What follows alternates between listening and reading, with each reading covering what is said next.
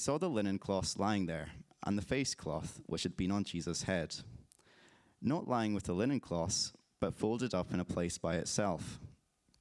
Then the other disciple, who had reached the tomb first, also went in, and he saw and believed. For as yet they did not understand the scripture that he must rise from the dead. Then the disciples went back to their homes. But Mary stood weeping outside the tomb, and as she wept, she stooped to look into the tomb. And she saw two angels in white, sitting where the body of Jesus had lain, one at the head and one at the feet. They said to her, Women, why are you weeping? She said to them, They have taken away my Lord, and I do not know where they have laid him. Having, saw, having said this, she turned around and saw Jesus standing, but she did not know that it was Jesus. Jesus said to her, Woman, why are you weeping? Whom are you seeking?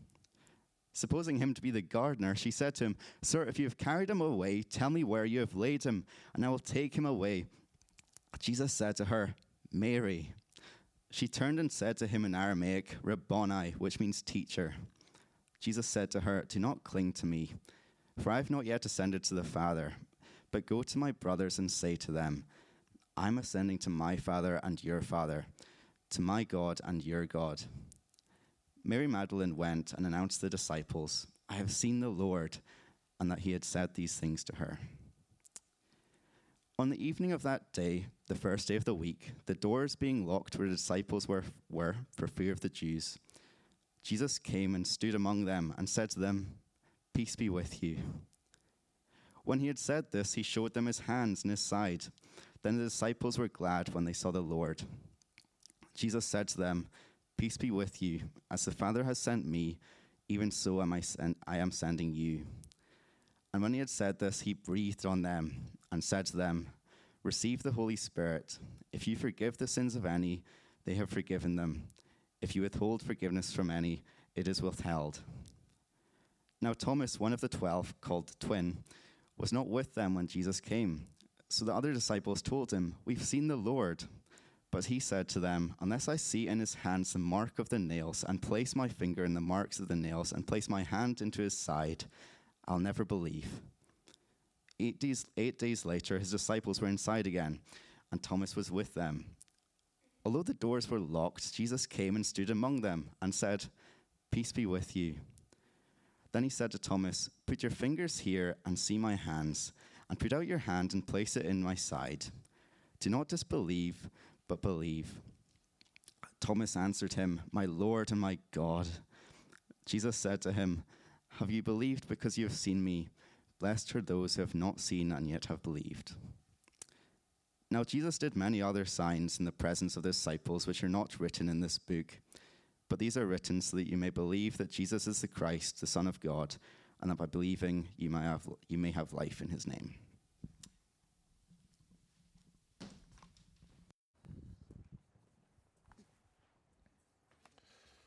Thanks, Peter. Well, if you'd like to keep that passage open in front of you, we'll look at that together. And as we do that, let's pray and ask for God's help.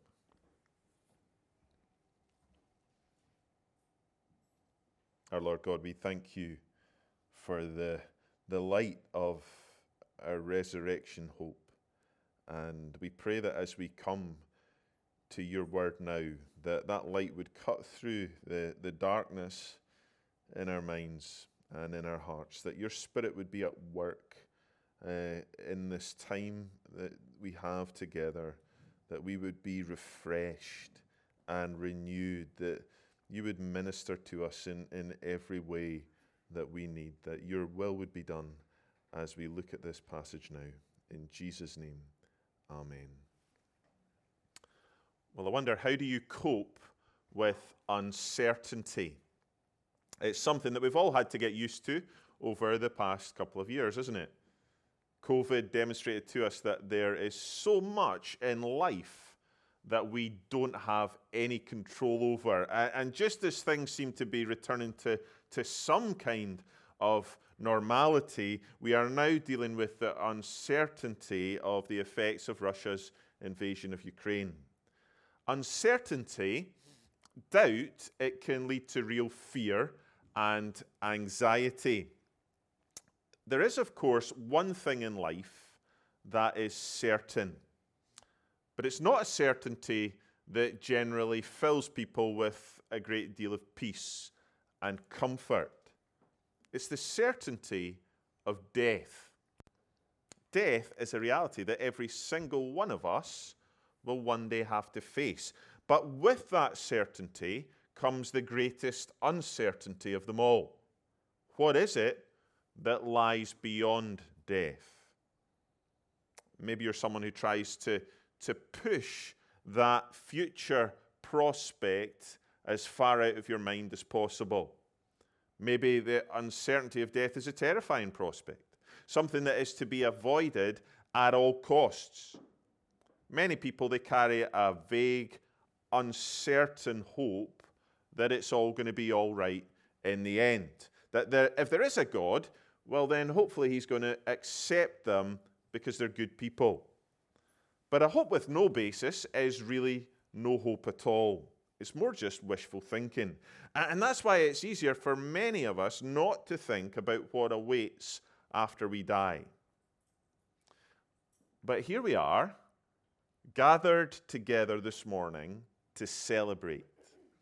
To celebrate the fact that for the Christian, there is no uncertainty that we need to fear beyond death we can face death with a sure and certain hope because of the resurrection of Jesus. In verse 31 of chapter 20, John explains why he wrote his gospel. He tells us that these are written so that you may believe that Jesus is the Christ, the Son of God, and that by believing you may have life in his name. So John wrote these things down so that anyone who believes could have life. And the life that he is talking about is the life that gives us certainty in the face of death. It's the eternal life that has been secured by Jesus' resurrection from the dead. But what is it specifically that we learn about in these verses that means that we don't need to face death with uncertainty? Well, I want to highlight uh, Jesus' interaction with two figures in this passage that help us answer that question.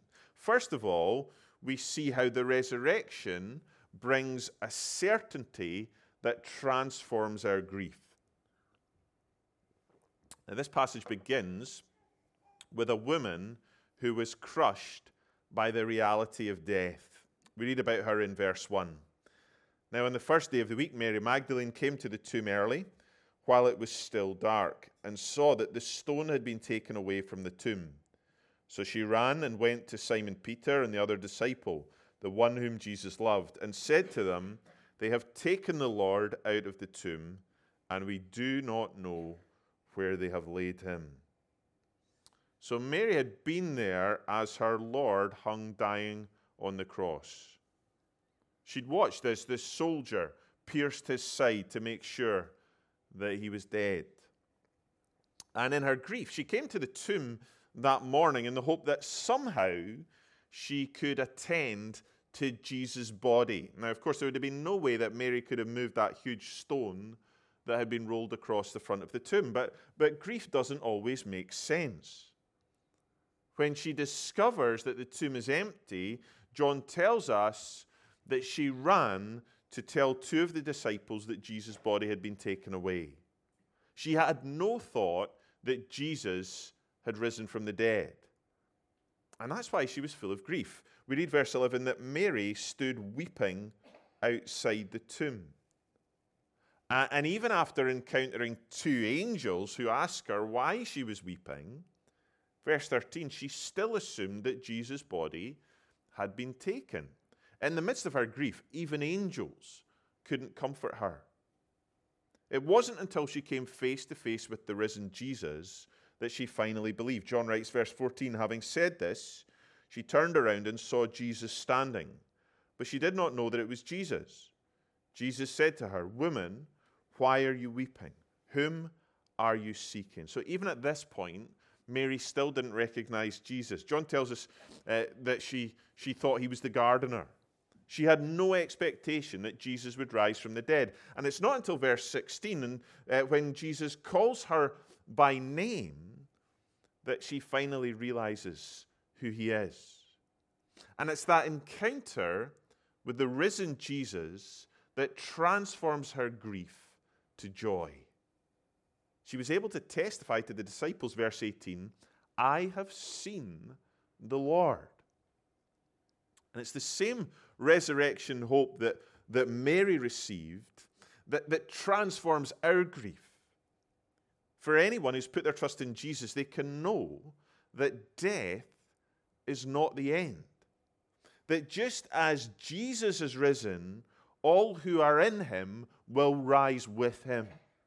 That the separation caused by death, although it is painful, although we may deeply miss loved ones who are no longer with us, that separation is not forever. One day, we will be reunited with all those who've put their hope in the risen Jesus.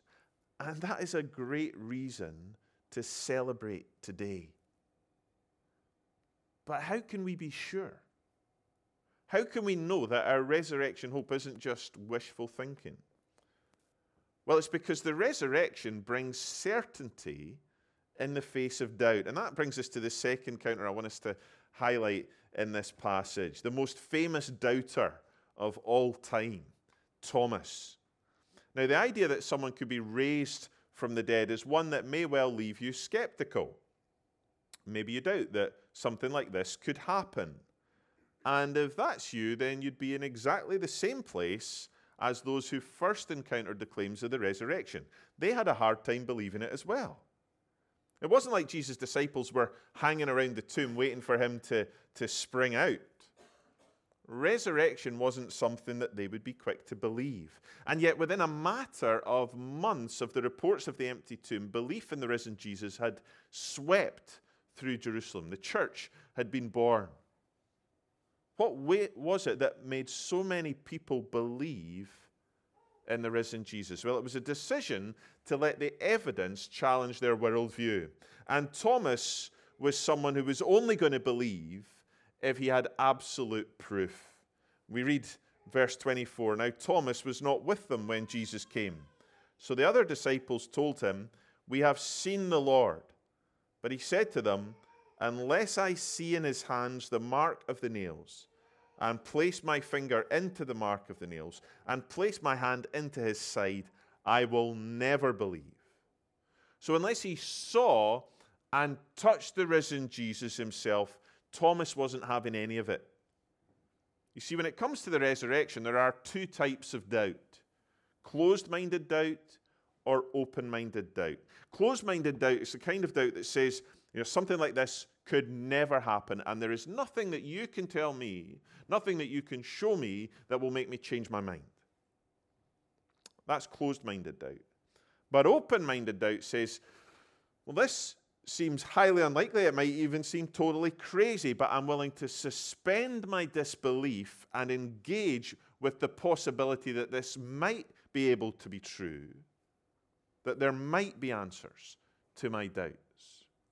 Now, on the surface of it, Thomas seemed to be more in the closed minded camp.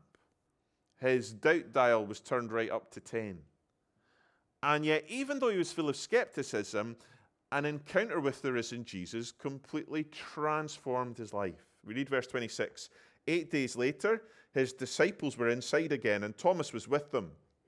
Although the doors were locked, Jesus came and stood among them and said, Peace be with you. Then he said to Thomas, Put your finger here and see my hands, and put out your hands and place it in my side. Do not disbelieve, but believe. When Thomas saw the risen Jesus face to face as a living, breathing, physical person, he was in no doubt as to Jesus' true identity. In verse 28, he responds to Jesus' call to believe by worshiping him and declaring, My Lord and my God. It's one of the clearest declarations of Jesus' divinity in all of the Gospels. And it's a declaration that comes from a guy who had been full of skepticism.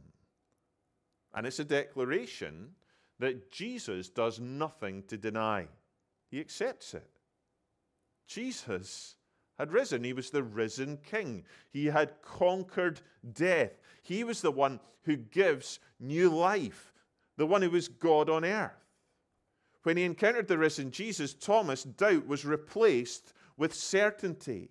Years later, like many of the other disciples, church history tells us that Thomas suffered martyrdom for his faith in the risen Jesus. He went to his death because he was so full of certainty in the resurrection. He'd seen the risen Jesus with his own eyes. But also, uh, Jesus goes on to speak of the kind of faith that's blessed, verse 28. It's the faith of those who believe without seeing. Remember, that's why John wrote his account, so that we may believe the truth about Jesus from the things that he had written. John's account is full of references to specific places and people, eyewitnesses who saw the risen Jesus for themselves. Uh, and that allowed people to go back, and, and, the first readers of these Gospels were able to go and track down those first eyewitnesses and check the facts for themselves. If Jesus hadn't risen from the dead, then Thomas would still have been a doubter. He would have told anyone who asked that, that this was all nonsense. And John's account would never have made it out of the first century with any credibility. But of course, that's not what happened because what John reports in his gospel, it's not fantasy, it's history. And that means that we can believe that Jesus really did rise from the dead. So the resurrection gives us hope in the midst of grief and certainty in the face of doubt. And it means finally that we don't need to face death with a fear of the unknown. In this passage, we have some clues about what life beyond death, resurrection life, will actually be like. As Mary and the disciples encounter the risen Jesus in this passage, they come face to face with the promise of God's new creation.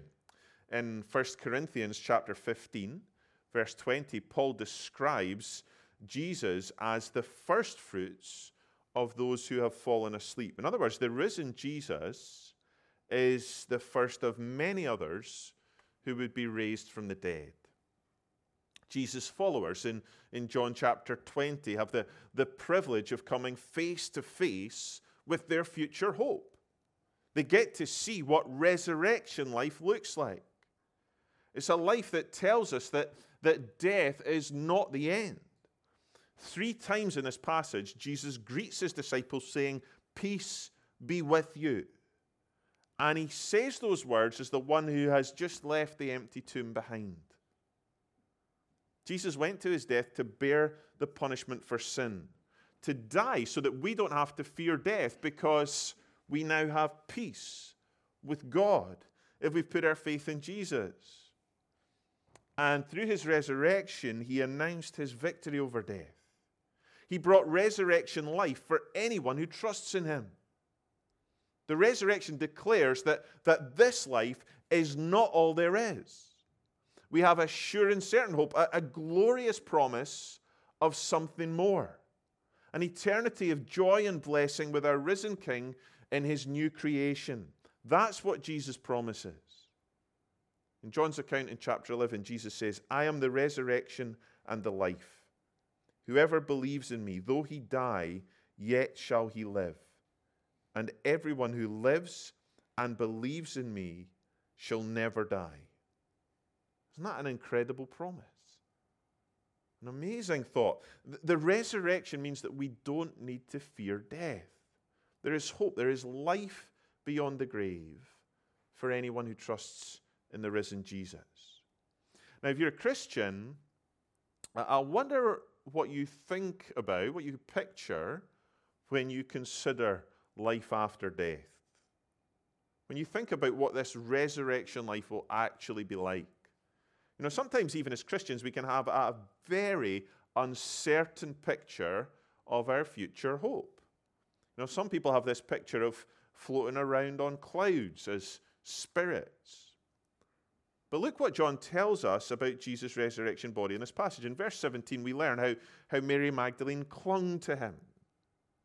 In verse 27, he invited Thomas to touch the nail marks on his hands and the mark on his side. Jesus was no floating spirit, he was no ghost. He had a physical body. He could be touched, he could be held.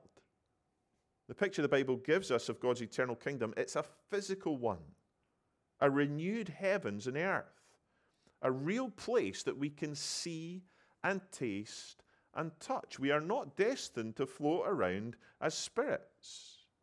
We have the promise of a, an eternity with a resurrection body, a body that won't be subject to decay or disease, a mind that won't deteriorate over the years of existence. The reality for us right now is that we live in a world that has been broken by sin, a world where our bodies and our minds have to suffer the effects of illness and old age, where disease causes so much sorrow and frustration and suffering. But the promise of the resurrection is that one day all that will be in the past.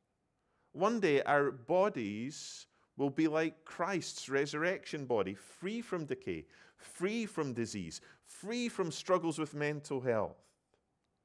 But not only our bodies, the resurrection of Jesus points to the fact that God's whole creation will be renewed. Never again to suffer the effects of sin. It's an amazing thought to live in a renewed world. I wonder what that will be like. I suppose it means that if I don't make it on my round the world trip in the next 30 or 40 years or whatever God's given me, I've got an eternity to go and check it all out. It's an incredible thought. It's a glorious promise to take hold of right now in the midst of global pandemics and wars. One day, this world will be renewed, and there will be no more war, no more disease, no more suffering, no more sorrow, no more pain. It'll be a world that we can enjoy forever. And as His people, as His church, that is the wonderful news that we have to share with our world. When Jesus encounters his disciples, he says to them, verse 21, As the Father has sent me, even so I am sending you. There isn't Jesus. He didn't expect his followers to keep this news to, him, to themselves. He sent them out empowered by the Holy Spirit to share that good news with the world. That this certain hope of new life was available to anyone who trusts in him. And certainly these early believers, they didn't stay silent. They responded to the risen Lord's command. And a message entrusted just to a handful of people transformed the known world within a few centuries. I, always think it's incredible to think that when Jesus ascended, we're told that there were 120 followers that made up the entire church. 120. And yet, within a few centuries, the whole world had been transformed. And the same reality of the risen Jesus is still transforming lives today. How can we be sure that the resurrection really happened? Well, we only need to look around this room. Here we are, seated here today, 2,000 years after that event. Lives transformed, real change that has happened in people's lives as a result of the resurrection of Jesus Christ. We only need to see the way that God's Spirit is changing us and shaping us to be more and more like Him. We only eh, we can look at what we once were, and we can see today what we now are. And we can testify to the truth that the risen Jesus is alive today. In his death, he bore our guilt and our shame. He brought forgiveness. He brought peace between us and God. And through his resurrection, he gave us the certain hope of new life. A certain hope that He's given us to share with the people of Leith and Edinburgh and beyond. That Jesus is alive, He is risen indeed. Let's pray. Lord God, we praise and thank you for the glorious, sure, and certain hope that we have in the resurrection of Jesus Christ from the dead. We thank you that we don't need to face death with fear or uncertainty, but we can take hold of the sure and certain hope that we have in Christ. We pray, Lord God, for those around us who don't share that hope, who desperately need that hope. Lord, we pray that as a church you would empower us by your Spirit to, to share the good news of the risen Jesus with the people of Leith, that many might know the security, the comfort, and the certainty that comes from knowing Him. we pray these things in Jesus' name. Amen. Well, something we do regularly here is take time to remember Jesus' death as we take bread and wine together. The bread represents Jesus' body, and the wine, the blood that he shed. And as we come to this table today, it's a visible reminder to us of the sacrifice that Jesus made so that we might have peace with God. As we celebrate the hope that we have in the resurrection, as we remember his death, it's a visible reminder to us of all that Christ has done. At that meal, Jesus took bread and he broke it and he said to his disciples, This is my body, broken for you. Take, eat, and remember me.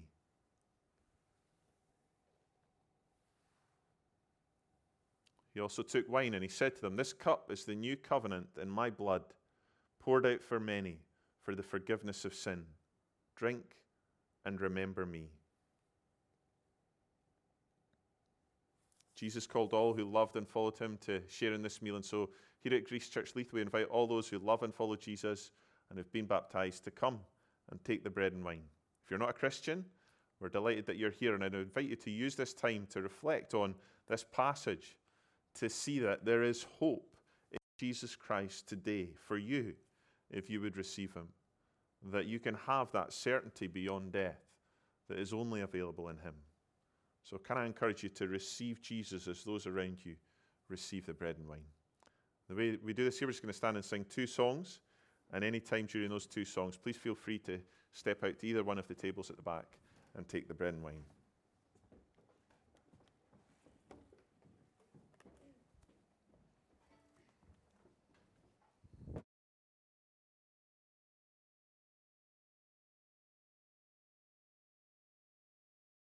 Well, why don't we stand together as we sing uh, Man of Sorrows and then finishing off uh, with our last song, which is His Mercy is More.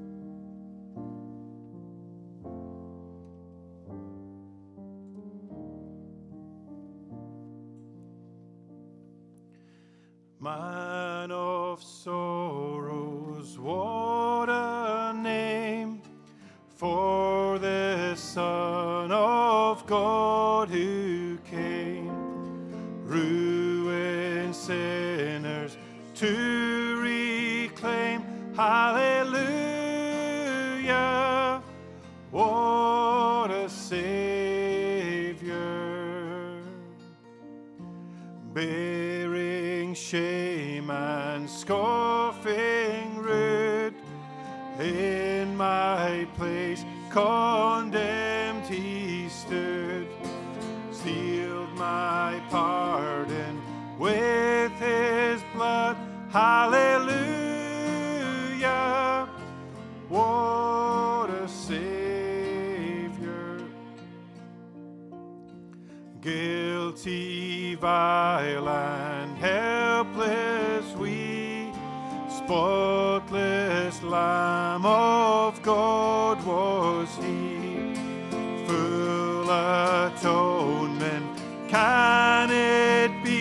Hallelujah.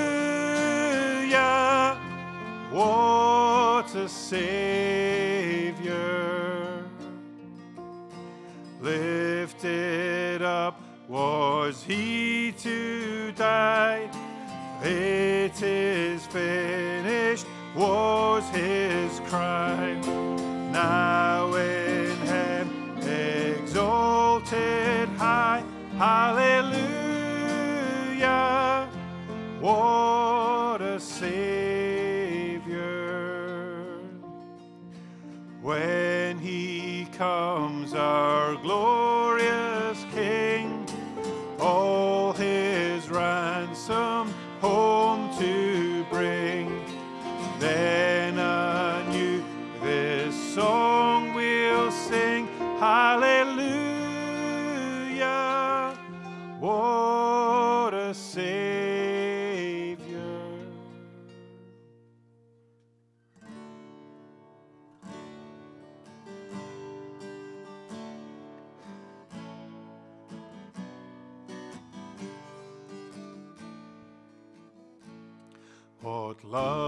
could remember no wrongs we have done? Omniscient, all knowing, he counts not their sum. Thrown into a sea without bottom or shore.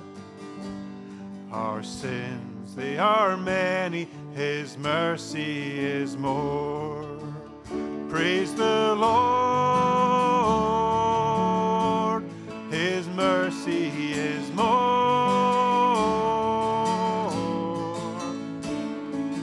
Stronger than darkness, new every morn. Our sins, they are many, his mercy is more. What patience would wait as we constantly? What Father so tender is calling us home? He welcomes the weakest, the vilest, the poor. Our sins, they are many, His mercy is more. Praise the Lord,